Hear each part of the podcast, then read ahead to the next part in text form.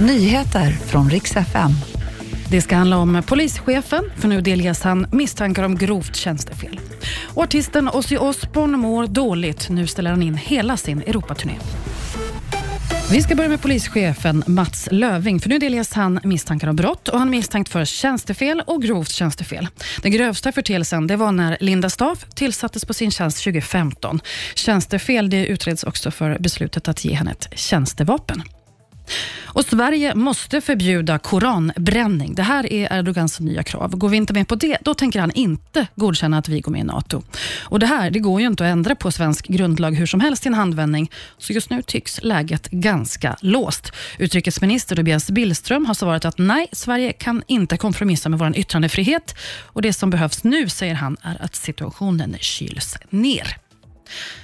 Vi avslutar med att artisten Ozzy Osbourne ställer in sin Europaturné. Han skulle ha uppträtt på Friends Arena i Stockholm under våren, men tvingas ställa in hela turnén. Ozzy som är 74 år har flera hälsoproblem. För fyra år sedan bland annat så skadade han ryggen och nu kan kroppen inte med mer resande. Han skriver att tanken på att svika sina fans fullständigt förstör honom.